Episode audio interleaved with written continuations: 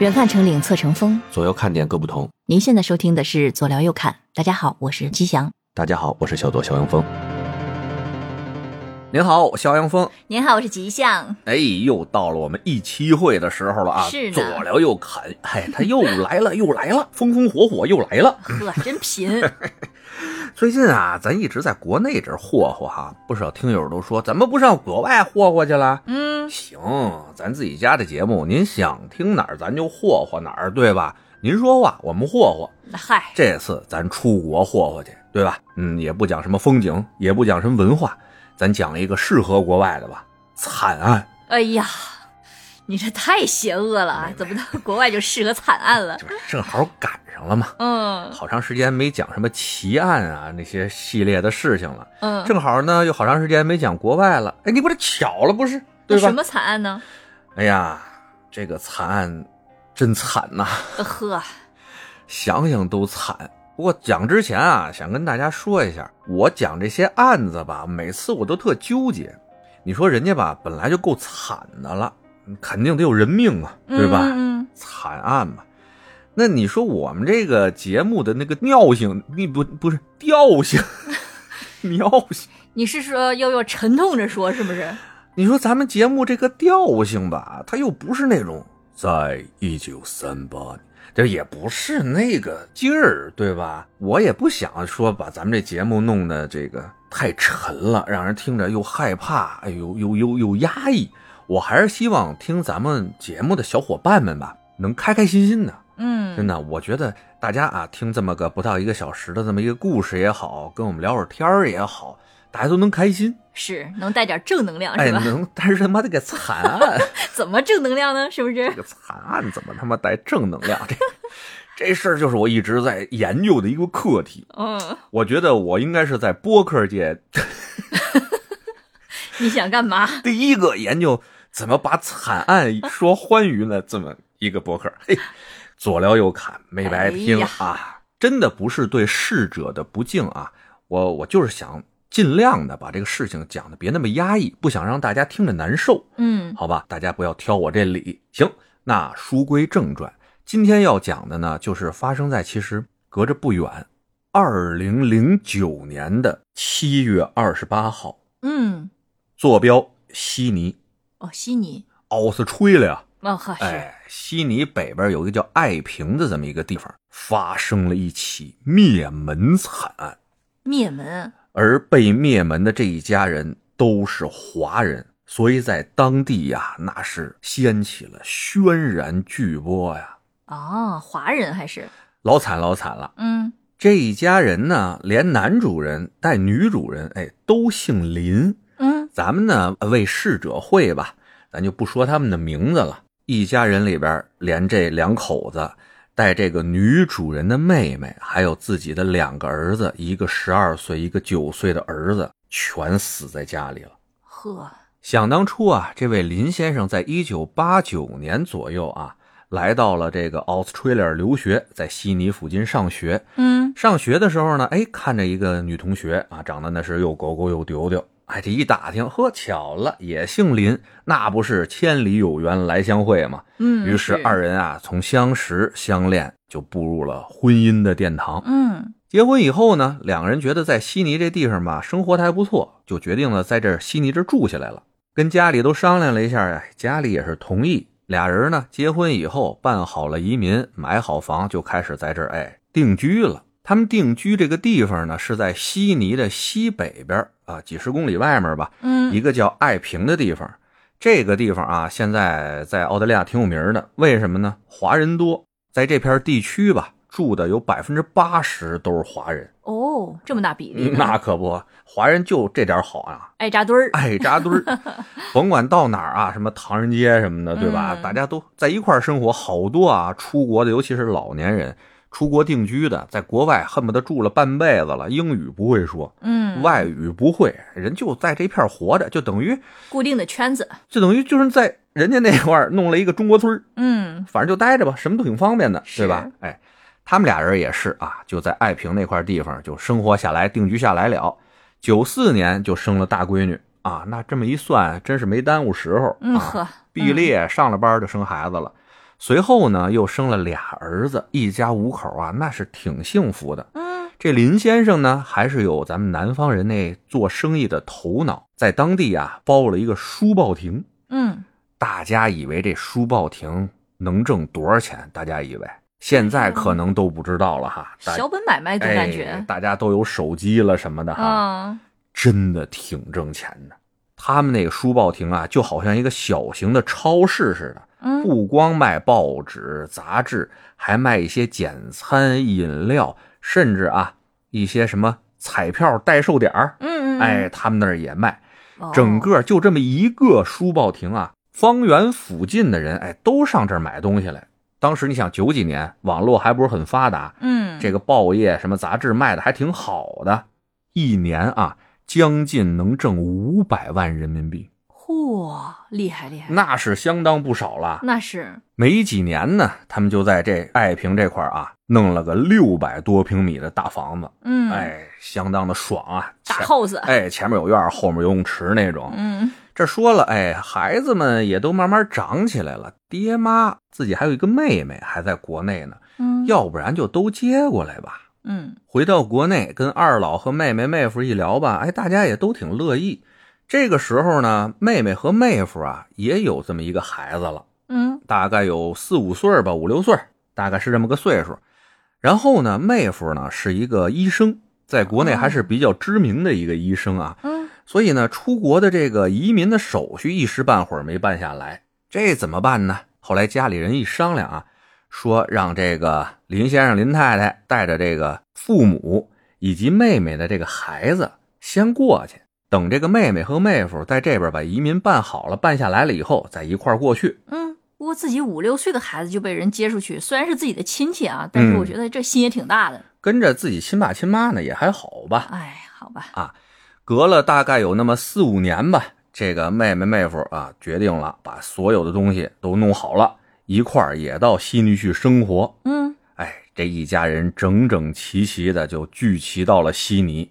但妹妹妹夫过来以后没工作呀，虽然是把家里广州那块儿的房子也卖了啊，什么都给卖了，身上带着点钱，但也不能坐吃山空啊。嗯这林先生呢，当时啊是两千年左右吧，哎呀，就靠着经营那书报亭，再做点其他的一些投资和生意啊，近千万澳币的资产了已经。嗯，哇哦，哎，说妹妹妹夫过来了，暂时没工作，这么着，我呀出钱给你们开一小饭馆儿，你们经营着这小饭馆儿，这不是也有份收入吗？我总觉得医生好亏啊，他应该好找工作他吧？好找个啥呀哦？你是国内考的医生的执照，人国外不认呐。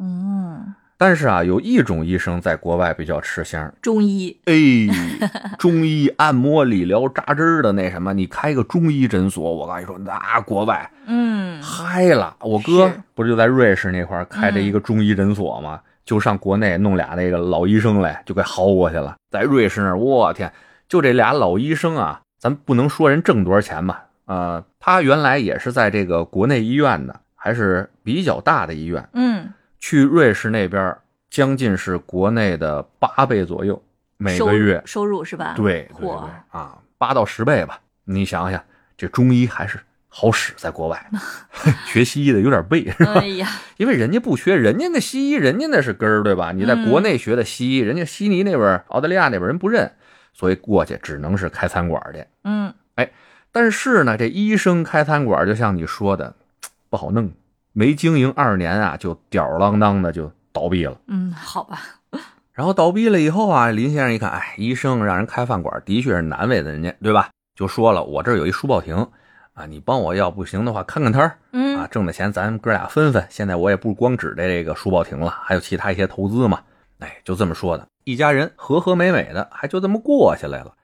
父母单住一处，然后呢，弟弟妹妹离着林先生他们家大概有三五百米，嗯哎，也买了栋房子。一到周末啊，这三家人都会上老人家去啊，大家美美的吃一顿饭啊，基本上就这样吧，日嗯子一天一天过得相当的舒心啊。听着特别好啊。哎，相当不错。直到有这么一天啊，头天这大闺女说这个上高中了，当时啊嗯十六七了，啊说我们这个高中组织春游去，上一岛上玩儿去，去七天。那我周末就没法上爷爷奶奶那儿去了，给我嗯帮我给爷爷奶奶带个好啊，爸妈。行，他就走了。周末到了这爷爷奶奶这儿，大家还是照样啊，该吃吃，该喝喝。完事儿呢，大家聊聊天儿啊，说说这个世界局势，街里街坊有什么事儿，对吧？都聊一聊吧。哎，聊到九点来钟，大家各回各家的时候，准备啊，这俩孩子，俩男孩嘛，一个十二岁，一九岁，嗯，就说要不我们今天晚上就住爷爷奶奶这儿玩了，陪陪爷爷奶奶，正好周末嘛。嗯，啊爷爷奶奶说行啊，没问题啊，就跟咱家孩子 似的，是去爷爷奶奶家就不想回来了。哎，去爷爷奶奶家就高兴啊，嗯没人逼着他们做功课啊，嗯是吧？是没人管着他们，反了天了他们。但是想起来呢，哎呦不行，跟这个姑父啊说好了，明天约了场地了，预约了场地了，去打网球去。嗯那边什么事儿都讲究预约制的，一般约好了不去吧，不给人一正当理由吧，不合适。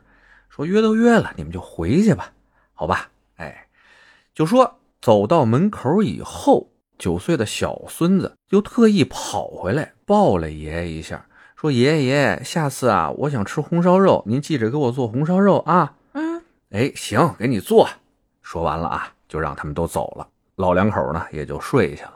这时间呢，噌楞一下，哎，就来到了第二天。啊，真蹭了。嗯来到了第二天，林先生这个他们家的那个书报亭，那么多年了啊，风雨无阻，这就是咱们华人的这么一个优良传统和美德啊，嗯，能卷，是吃苦耐劳。吃苦耐劳。嗯，所以当地人啊，就拿他们家这块儿当着一个嘖明灯 呃呵，啊，什么时候都来看他们家一开门了啊，七点钟准点开门，嗯，一看他们家开门了，知道七点了，都不用上闹钟。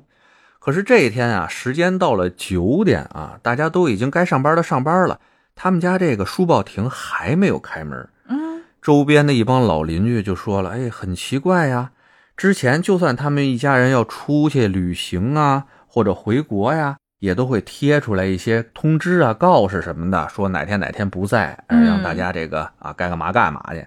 今天怎么连个信儿都没有，就没开门啊？再等等啊，等到了早上十点还没开门，哎，大家都扛不住了，就给这个林先生他们家打电话，嗯没人接，找不着人。哎呦，邻居们热心肠啊，知道他妹妹妹夫也帮他照顾这个书报亭呢，对啊，于是就打通了他妹妹的电话。他妹妹说：“我不知道啊，今天是我哥、我嫂子他们应该看摊儿啊。嗯，那这么着吧，我过去看看吧。”于是呢，就把她老公叫醒，说：“走走走，上哥家看看去，也没出摊儿，今天该他们看摊儿嘛。”邻居们说：“都没出摊儿，这都几点了？十点半了都，对吧？去看看去吧。”她这老公啊说：“行，穿上这衣服啊，等上鞋，俩人也没开车，三百多米开什么车呀？溜溜达达就到他哥他们家那房子了，敲敲门没动静儿，嗯打电话没人接，这不行啊！把他哥家那钥匙就拿出来了，哦，有备用钥匙，有备用钥匙，这在亲戚家哥哥备用钥匙，这个在华人这个嗯，很正常，很正常，对吧？打开了门以后吧，就呼就一股冲鼻子的味儿啊，就从房间里边冲出来了，就一种说不上的一种腥气味儿。哦，这妹妹妹夫啊，就喊着哥哥嫂子的名字啊，就往屋里走。这越走腥气味儿越重，甚至他们在地上啊，还看见有些黑乎乎的，类似血迹的这么一个东西。嗯走到了哥哥嫂子的卧室门口，哎，当这妹妹推开这个门的时候，还没看见里边什么情况，就被她老公捂住眼睛了，说别看。老公已经先看到了是吧？哎呀，妹妹说别看，别看，我也闻见了呀，这味儿全是从里边出来的呀，妥妥的血腥味儿啊！扒开了老公的手，哎呦，妹妹差点没晕过去，就看哦她哥哥嫂子啊整整齐齐的躺在这个床上面，浑身是血呀、切近一看，不但脖子被刀划开了，而且脸还被钝器给砸烂了。天哪，这妹妹当时腿一软，扑噔就跪在地上了啊！幸亏旁边还有个男的啊，嗯妹夫在那儿说了：“你别着急，别着急，你再找找俩孩子，他们不是小姨还在这儿呢吗？嗯，赶紧再找找。”我呀，现在该打电话报警，打电话报警；该给俩老人送信儿去，给俩老人送信儿。这能敢说？哎呀，我想着是不太敢说，这对呀这俩老人还不背过去？是啊，但当时这妹夫说，怎么着也得让这爸妈知道啊，对吧？嗯于是说你这个先报警啊，赶紧叫救护车。这妹妹就一边哭啊，一边报警叫救护车呀、想出去找找啊，找找什么那孩子的小姨去，还有俩孩子，嗯走不动道啊，嗯就在哥哥嫂那卧室门框那儿一尾咕，就在那儿打电话，能把这事儿跟警察同志讲明白了，算他不易呀、嗯再说他这妹夫啊，赶紧回家开上车，奔这老两口子他们家去了。这一路还想呢，得讲究方式方法，对吧？那是啊，一定得讲究方式方法，这要不然这老两口肯定受不了。那嗯怎么讲究方式方法呢？到了再说吧。到了这老两口的住处，当当当一敲门，这老两口一看，哎，你不是说今天要跟俩孩子打网球去吗？你怎么来了？这妹夫啊，就跟老两口说：“啊，爸妈，跟你们说件事儿啊，你们一定挺住啊！我哥、我嫂子他们呀死了。我怎么觉得故意的呢？不是好人呢。”就听这这话呀，哎呀，老两口咯喽一声过去了。哎呀，哎呀，这妹夫说赶紧，哎你看我这方式方法难道用错了吗？妈的，闲心拍后背啊，把俩两口子呀、给弄起来了。嗯老两口子，哎呀，那我这俩孙子呢？这妹夫说，估计也死了。嗯有用。我确定了，他就是故意的。哎呀，再救吧，再救，救回来。哎呀，那怎么样啊？这什么情况啊？啊，他们死的，死的，那意思死的，问问死的惨不惨呢？嗯哎呀，这妹夫可惨了，满身是血呀，脖子上挨了一刀，脸都给砸烂了。哎呀，这老两口子说：“你要么弄死我们吧，啊呵，啊也得过去看啊。”老两口子坐上这妹夫的车啊，咔咔咔就来到了这出事地点。到的时候，警察已经来了，嗯外面已经拉上这警戒线了。而他们这个闺女呢，已经被这警察啊给搀出来了。看见爹妈来了，哎呦，闺女就疯了似的，扑在这爹妈身上一通哭啊，就跟这爹妈说呀：“哥哥嫂子全死了，俩侄儿也都死了。包括呀，那个我嫂子她妹妹俩孩子姨儿全死了，一家五口啊他，小姨也是住在一起的是吧？来探亲。啊，来看他。姐姐，正好就住在他们家了嘛，呵，这多背吧这事儿。是，但这得是结多大的仇啊，才能灭门啊？对呀、这就是仇杀呀！警察嗯刚开始一看，而且是，嗯，你想男女主人的脸啊都给砸烂了，这不是有多大仇，肯定干不出这事儿来呀。对呀，这闺女啊，正跟这爸妈正哭着呢啊，她老公那边啊停好车也过来了，过来呀、那就先安慰老人吧。哎，不过他这安慰我挺就别说话挺了。大的安慰呢啊。嗯，说：“哎呀，爸妈，他们五个人啊，走的也也是这个很很很悲惨，但是您二老一定要挺住啊，挺住，相信警察同志一定能帮咱们把这案破了啊，您相信我们啊，相信我们。”警察同志呢也在旁边听着呢，说：“对，相信我们啊，你们先那个到一个地方先待待去，不是离妹妹妹夫家近吗？嗯，先上他们家待着去，有什么事儿呢，我们过来再问您，好吧？几个人啊，哭哭啼啼的来到了妹妹妹夫家，警察呢就继续在这个屋里边啊找一些线索吧，嗯，找来找去啊，没有任何的指纹留下。哎，很专业嘛，听听这杀手感觉。是啊，而且这几个人啊，没有什么太多的搏斗痕迹。虽然身上有些防御伤啊，什么叫防御伤？就是拿手挡了几下啊，嗯嗯身上的，但是没有明显的就是打打斗中的产生的这种痕迹，没有，嗯基本上都是很快就致命了。只有其中一个小儿子，他呢是在一个非常隐秘的角落里边被发现的，明显是呢身中几刀以后他就跑了。躲起来了。躲起来了。而且呢，他们发现这个屋的电闸还被别人给拉下来破坏掉了。也就是说，嗯这个凶手在行凶的时候，黑暗中，应该是在黑暗中自己拿个手电行的凶。除了他以外呢，没有这个光源的这些人，很难说有一个清晰的这么一个躲避的路径。嗯嗯，还有一些什么其他的线索呢？就是这个房间的门、窗、锁都没有被破坏。嗯，就是没有强行闯入的这种痕迹。熟人，哎，警察同志也是这么想。他们在整个房间里边啊，除了这家人的一些足迹以外，只发现了另外一个人的足迹。谁呢？警察也想知道谁， 我他妈也想知道谁。嗯鞋呢，应该是一个八点五码到十码这么大的一个鞋，是个艾什克斯那种的运动鞋，嗯哎，男性的吗？不好说啊，这个不好说啊。国外那边儿那一大脚的一姑米娘也八九多的姑娘也不少啊，嗯但应该这么狠的，应该是个男性作案啊，大家嗯这么一个说法。我觉得是妹夫，啊哎呀，你看看他就是他不会说 话。就不会聊天儿哈。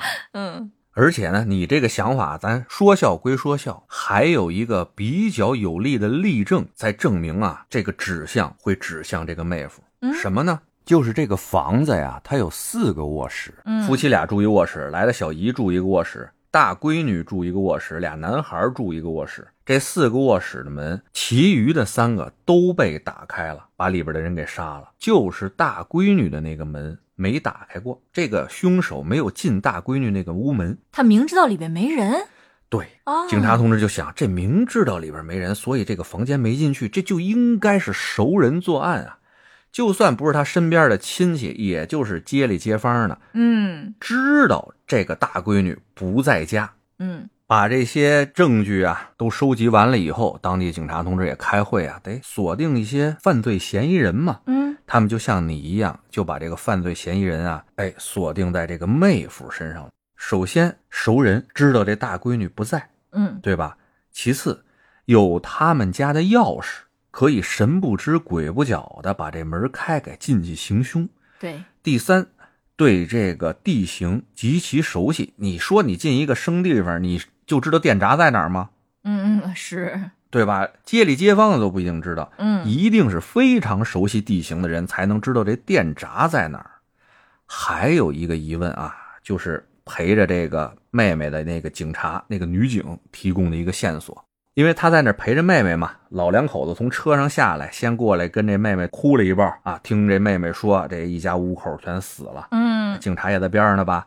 这妹夫停车去了，他当时没在，嗯而他停完车回来到这儿以后，第一句话就是劝老两口子说：“哎，这五个人虽然已经不在了，但是啊，您老两口要保重身体。之前咱聊过，对吧？”是哎，这个女警说：“她他妈怎么知道五个人都死了啊？她哪儿知道去的？其中有一小孩，我们还是找了半天，我们才从一个角落里把小孩的尸体找出来的。我们都是找了半天，一直以为四个，最后才找出来尸体五个。她就能知道，回来她就知道了。”的确很奇怪。弄他啊，一定要弄他。在当地警方啊向上级请示了以后，他们就开始使手段了，监听监控，嗯把这个他们有怀疑的这几家啊周边附近的嘛，嗯都安上监控了。这块儿咱且不说，先说这大闺女在外面啊没玩两天。正跟同学们正高兴的时候，晚上回去看电视的时候，突然一条重大新闻从电视上蹦出来，说哪儿哪儿哪儿哪儿哪儿谁谁谁谁谁一家五口全死了。有跟他熟的同学们啊，都回头看向那姑娘，那姑娘当时就傻了，那肯定啊。这不是我们家吗？这不是？哦，这这这怎么办啊？赶紧回去吧！就跟老师说啊，这我们家灭了门了呗，这我得回去，有事儿啊。这老师也挺通情达理的，特别的派了一个老师陪着这孩子回到家里去。回到家里去啊，看着爷爷奶奶、姑姑姑父，又是一通哭吧。那怎么办啊？也不可能回家住着去了，嗯先在爷爷奶奶家住着。警察这个断案啊，侦破也是需要时间的嘛，日子就这么一天一天的过去了。但有一个问题啊，急需解决嘛，嗯就是这大闺女现在还是未成年呢，她得确定一个监护人，而这个监护人不但要起到监护的义务，嗯他是这家里唯一的合法财产继承人嘛，还要负责帮他们家处理他们家这些财产。那爷爷奶奶呢，岁数大了，七十多岁了，都觉得呢有点力不从心。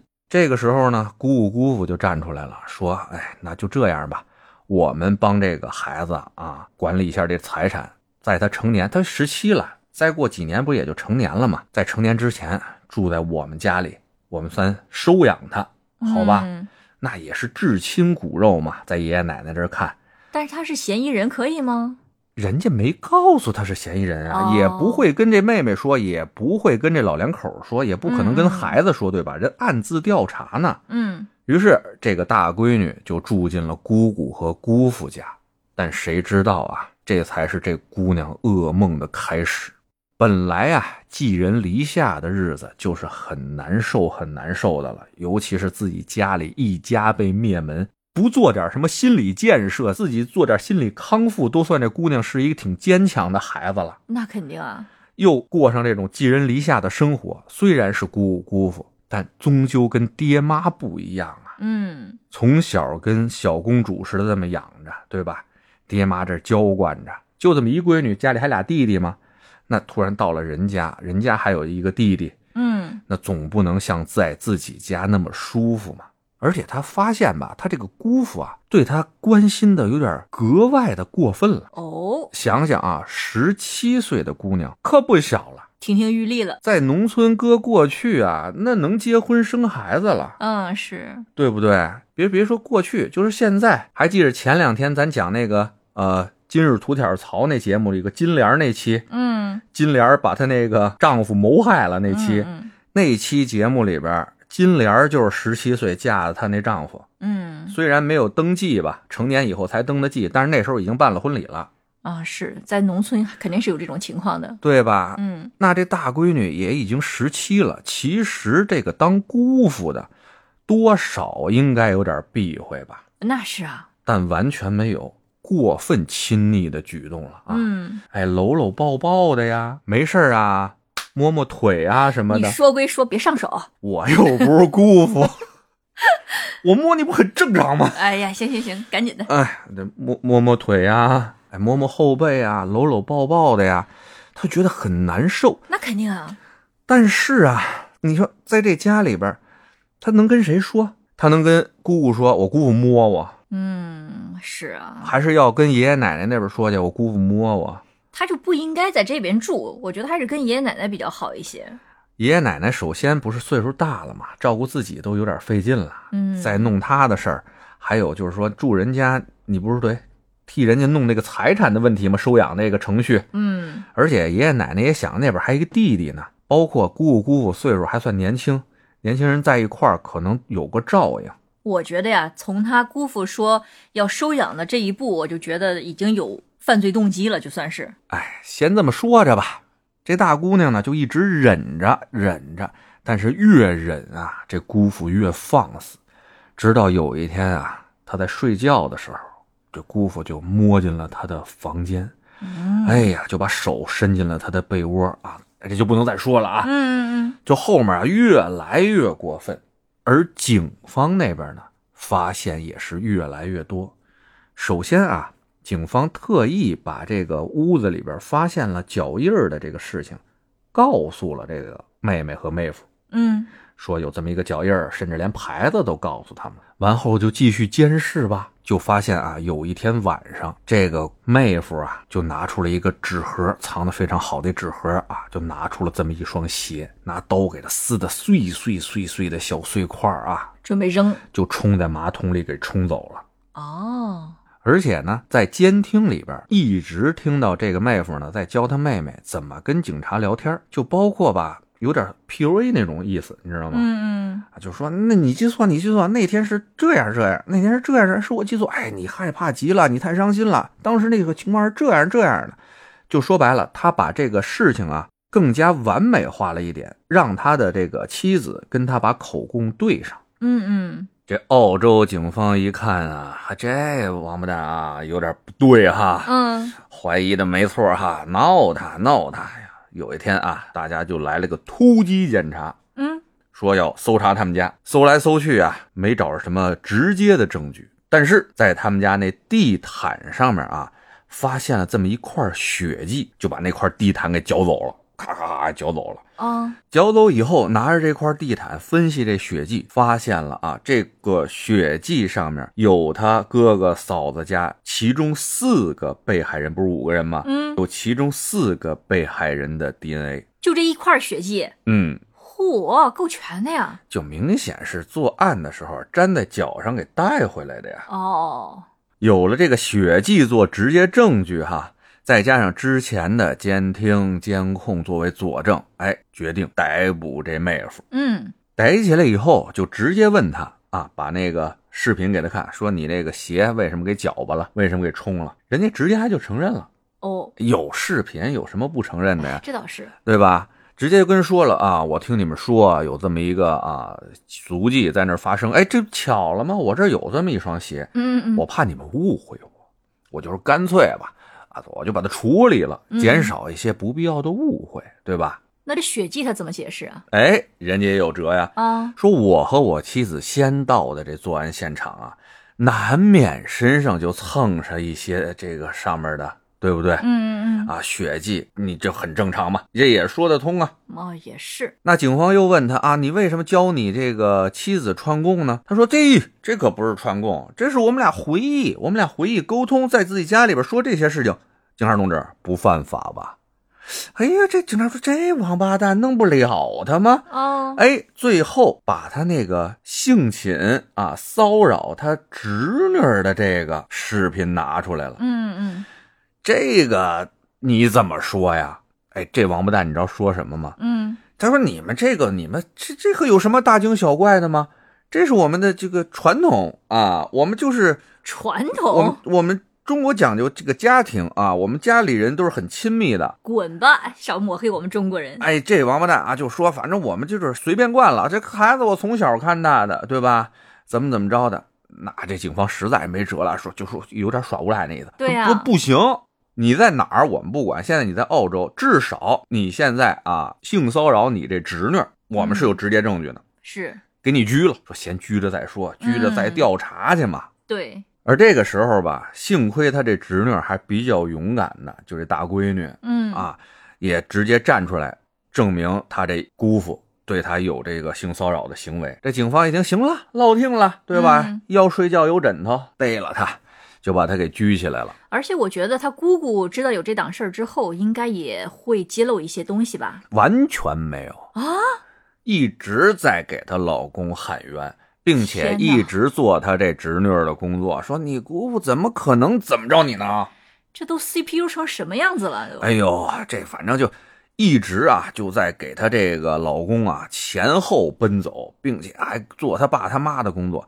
她爸他妈看到警察给出了这么多的证据，然后回想起来之前一系列的问题的时候，他爸他妈也表示沉默了，也觉得这个女婿啊至少有点问题。可能有问题。嗯，但这女儿啊，一直过来说：“哎呀，天这家里弄的是鸡飞狗跳的。”这侄女呢，也只好啊，先住回到爷爷奶奶家里边了。嗯，而警方那面啊，也展开了长达二十二个月的调查。嗯，但这个妹夫不可能二十二个月一直在里边待着呀，他这媳妇儿给他前后奔走找律师什么的，这二十二个月期间还有两次给他取保候审了嗯，啊，交了保释金出来了。那难道拿他就没辙吗？调查呀，侦查呀，对吧？嗯他出来以后呢，当地的这个媒体也是相当关注啊，也都采访他。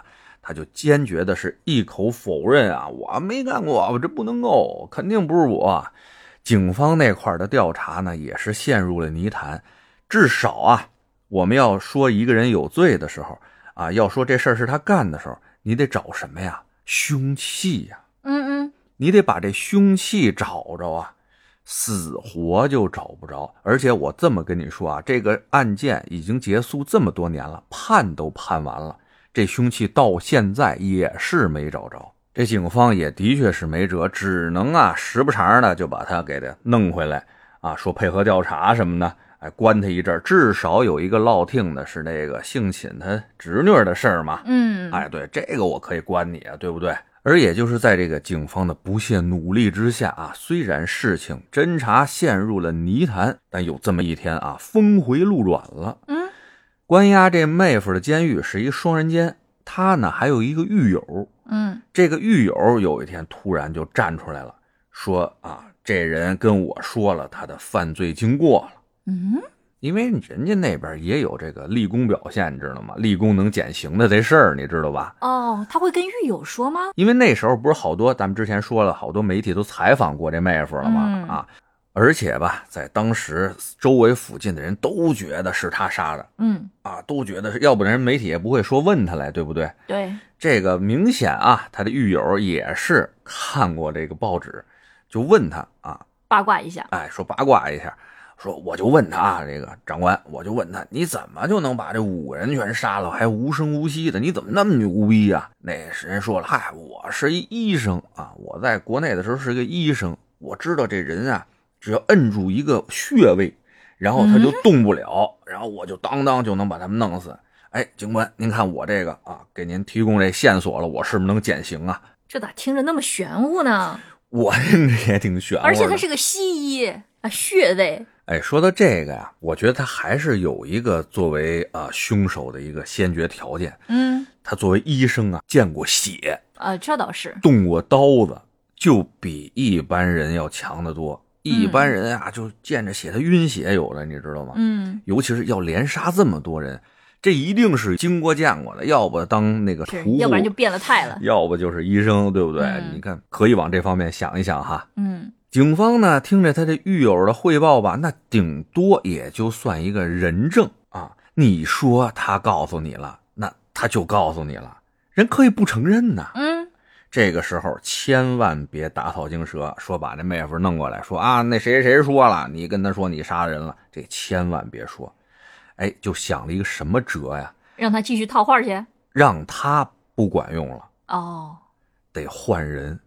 他们换了一个经验特别丰富的这么一警方在号里的老卧底，这个卧底呢也是犯人啊，嗯也是罪犯，但是是跟警方合作多年了啊，也可以挣钱啊，嗯哦，啊，也有立功表现，在他身上就安了监听的设备了，把他跟这妹夫关到一个号子里去了。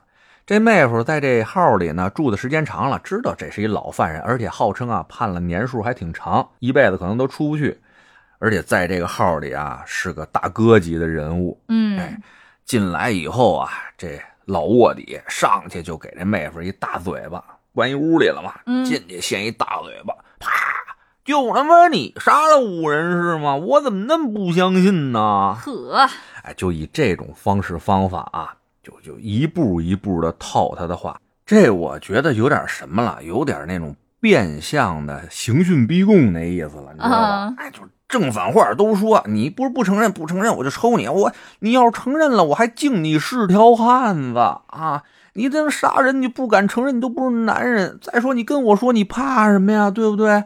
啊，我我再让你这个圈儿里边儿啊，让你能立棍儿啊，立得住。你是条汉子吗？你是条汉子，哎呀你就告我，你说这还抓了个老北京。 啊，不是嗯嗯啊，然后然后啊，这个妹夫在数天的这种生理和心理的压力之下，终于透露了一些啊，他犯罪的一些细节。嗯，哎呀，这些细节透露出来以后，哎，这老卧底算是完成任务了，把这个录音啊交给了警方。警方说：“行了，这就差不多了，嗯，这个是可以用的，是吗？这个证据。这就可以用了，因为是从他嘴里边自己说自己犯罪了。哦，当然了，这份证据其实还是存在瑕疵的。不跟你说吗？我觉得就变相的啊，逼供嗯这个逼供的意思了。但那时候澳洲警方已经不管不顾了，民情啊已经激愤了。两年多了，你们没破案啊，嗯也没有其他的什么犯罪嫌疑人。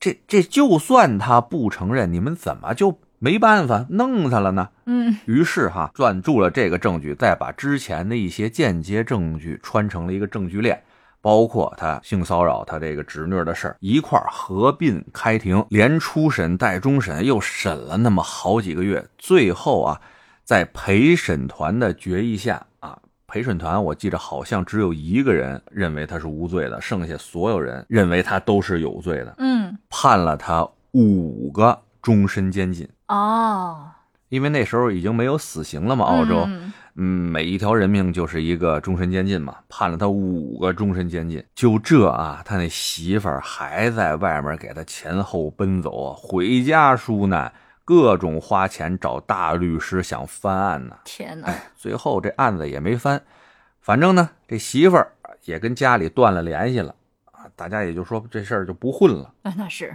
而且这五个终身监禁，就算他减刑，这辈子也不可能出来了。啊，对了，忘了说一句，加了一句啊，人家判决书上不得减刑。哦，那就是妥妥的关一辈子。哎就是关一辈子吧，在里边待着去吧。嗯后来呢，这个事情判完了以后，澳洲那边的不少心理学家哈，还有媒体也采访了这个被害者的父母，经过一番的沟通吧，啊，有不少专业人士给出了他犯罪的这个动机，说这个妹夫本来在国内的时候那地位是相当高啊，嗯嗯很知名的一个医生嘛，啊，过的日子也不错。但是呢，来到这澳洲以后，一切要从零开始，并且受到了自己这姐姐姐夫不少的帮助。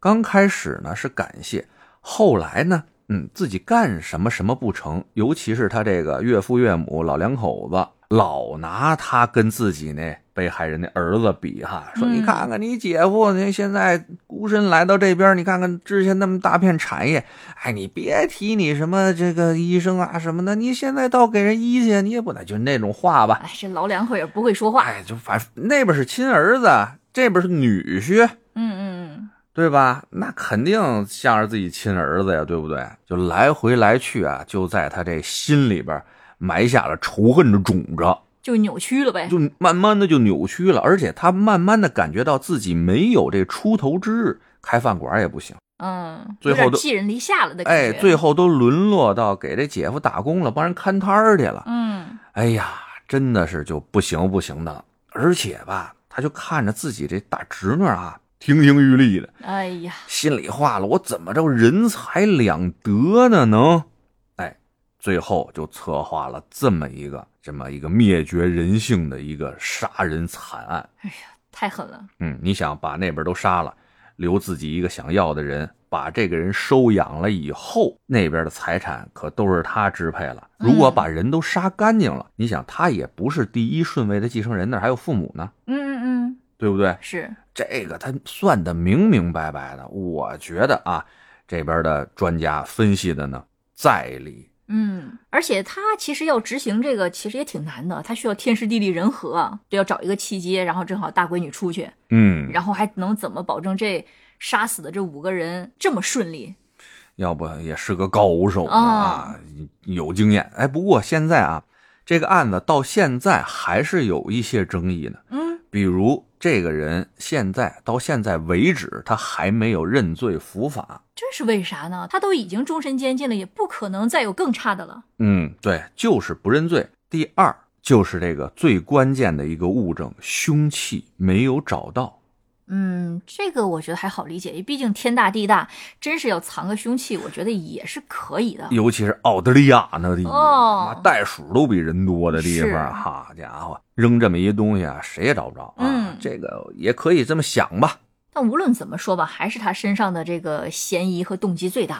是的，但是有一少部分啊，他的支持者，因为他至今没认罪嘛，啊，有一些阴谋论的支持者说啊，这个事儿可能还真不是他，因为在这家灭门惨案之前，嗯这个大闺女经历了一起案件，她嗯是这起案件的目击人。这起案件呢，发生在离他们家不远的一个档趟啊市中心里边，嗯啊三个抢劫犯抢劫了一家店铺，她当时正好看见，媒体还采访了她，在电视上面露脸儿了。嗯，哦，他见过这个人真面目是吧？见过啊，说看着三个人从里边跑出来了。哦，所以呢，有些人说有没有可能是这几个歹徒干的，要杀人灭口？这劫匪这么不专业吗？都不蒙脸吗？